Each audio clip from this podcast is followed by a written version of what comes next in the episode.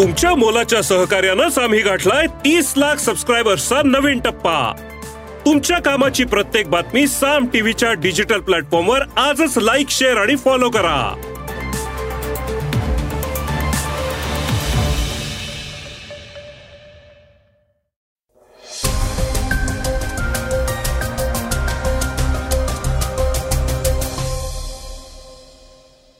श्रोते हो नमस्कार. मी अनिरुद्ध गत्रे. तुम्ही ऐकताय आजचं सकाळचं पॉडकास्ट भारताच्या सत्याहत्तराव्या स्वातंत्र्य दिनानिमित्त पंतप्रधान मोदींनी केलेल्या भाषणात कोणते मुद्दे मांडले? याबरोबरच मुख्यमंत्री बदलावरून विजय वडेट्टीवार आणि श्रीकांत शिंदे यांच्यात काय वाद झाला आहे हे आपण सविस्तर ऐकणार आहोत. वेगवान बातम्यांमध्ये अक्षय कुमारला भारताचं नागरिकत्व मिळालं आहे.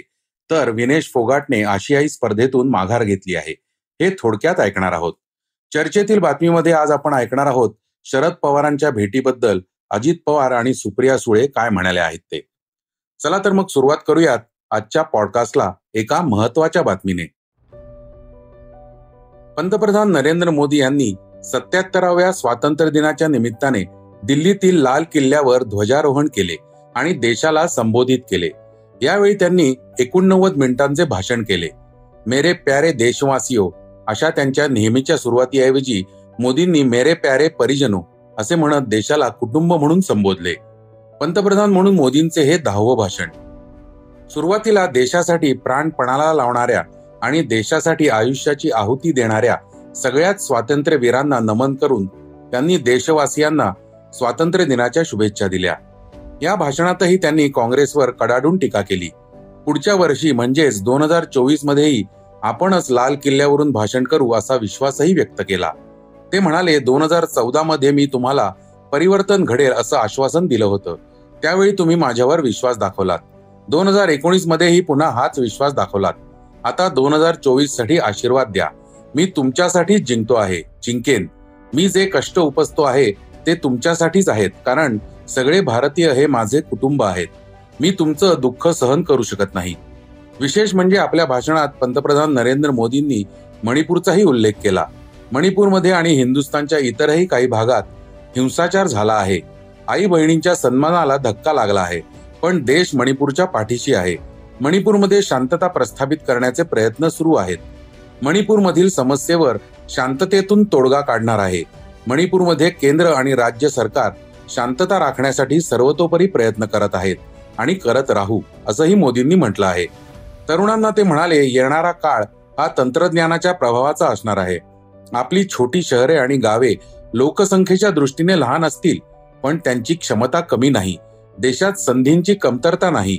आपल्याला पाहिजे तितक्या संधी देण्याची क्षमता या देशामध्ये आहे. बदलत्या जगाला भारत आकार देणार आहे.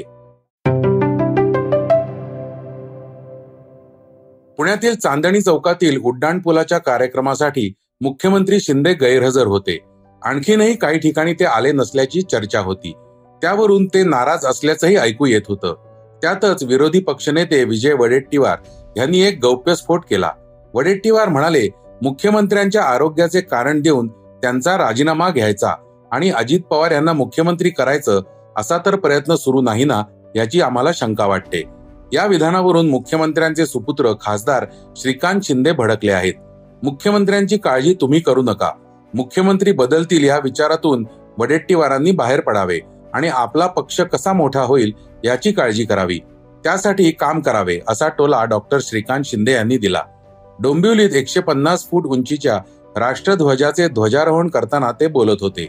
यावेळी त्यांनी पंतप्रधान नरेंद्र मोदी आणि केंद्र सरकार करत असलेल्या विकास कामांची माहिती दिली.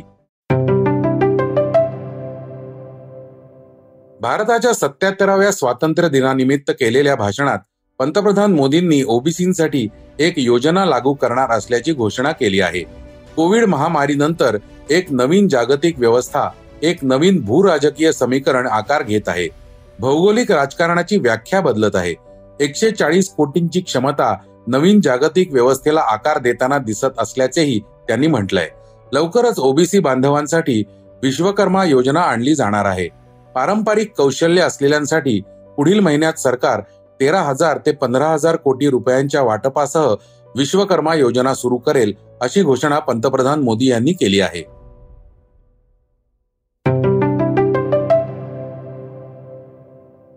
आता ऐकूयात आजच्या वेगवान घडामोडी. कल्याण गुन्हे शाखेचे पोलीस उपनिरीक्षक संजय माळी यांना राष्ट्रपती पदक पुरस्कार जाहीर झालाय.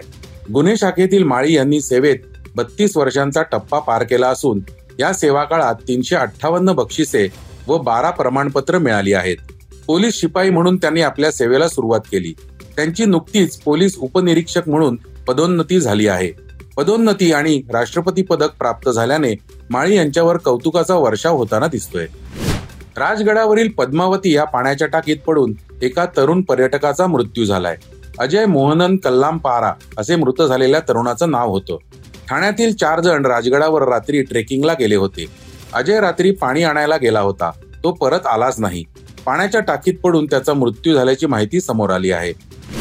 बॉलिवूडचा खिलाडी अक्षय कुमार नेहमीच चर्चेत असणारा अभिनेता आहे. त्याला अनेकदा त्याच्या नागरिकत्वावरून ट्रोल देखील केलं आहे. आता मात्र नेटकऱ्यांच्या या ट्रोलिंगला अक्षय कुमारने सडेतोड उत्तर दिलंय. कॅनडा कुमार म्हणून कायम ट्रोल होणाऱ्या अक्षय कुमारला अखेर भारतीय नागरिकत्व मिळालं आहे. त्यानं इन्स्टाग्रामवर पोस्ट शेअर करत याचा आनंद व्यक्त केलाय. भारताची स्टार कुस्तीपटू विनेश फोगट गेल्या काही दिवसांपासून मोठ्या चर्चेत आहे. आता विनेश फोगट आशियाई खेळातून बाहेर पडली आहे. ट्रेनिंग दरम्यान तिच्या गुडघ्याला दुखापत झाल्याने उपचारांसाठी ती बाहेर पडल्याची माहिती तिने सोशल मीडियावर दिली आहे.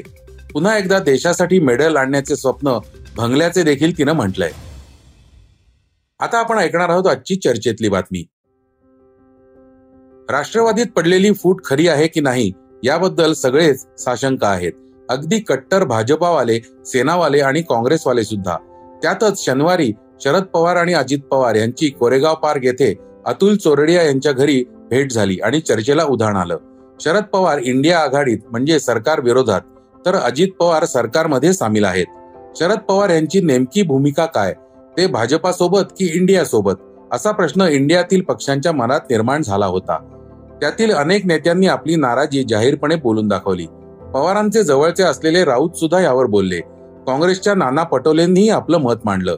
ज्या गाडीचा अपघात झाल्याने ही भेट उघड झाली त्या गाडीत मी नव्हतोच असं घुमजाव अजित पवारांनी केलं आहे. ऐकूयात अजित पवार काय म्हणालेत. पुण्याच्या बैठकीचा आपण काही मनावर घ्यायचं कारण नाही. आदरणीय पवार साहेबांनी स्वतः सांगितलं पवार परिवारातले ते सर्वात वडीलधारी ज्येष्ठ आहेत. मी त्यांचा पुतण्या लागतो नात्यानी. आणि घरातल्या व्यक्तींना भेटणं त्याच्यात कारण असताना मीडियावाले त्याला इतकी वेगळ्या प्रकारची प्रसिद्धी देतात. आणि त्याच्यातून समज गैरसमज निर्माण होतात. त्याच्यामुळं त्या भेटीला आपण फार काही वेगळं तिथं घडलं असं समजण्याचं कारण नाही. मी लपून गेलेलो नाही. हे जे काही चाललं आहे ना मी उदळ मात्याने फिरणारा कार्यकर्ता आहे. मला काय लपून जायचं कारण आहे? अरे वेड्या पण मी त्या गाडीत नव्हतोच तर मी उतरणार कसं? तर नात्यांमधला ओलावा आणि राजकीय धोरण यांच्यात कुणी गल्लत करू नये. राष्ट्रवादीच्या कुठल्याही कार्यकर्त्याचं एकमेकांशी भांडण झालेलं नाही. मी स्वतः काँग्रेस आणि शिवसेनेशी बोलली आहे. त्यामुळे इतरांनी चिंता करू नये. सांगोल्यातली पवार साहेबांची सभा बघितली असेल तर मला संभ्रमाची स्थिती वाटत नाही असं सुप्रिया सुळेंनी म्हटलंय.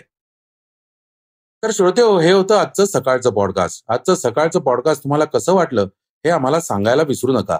युट्यूबवर देखील तुम्ही सकाळचं पॉडकास्ट ऐकू शकता. त्यावरील तुमच्या प्रतिक्रिया सूचना आमच्यापर्यंत जरूर पोहोचवा. आणि सगळ्यात महत्वाचं म्हणजे सकाळचं पॉडकास्ट तुमच्या मित्रांना कुटुंबियांना नक्की शेअर करा.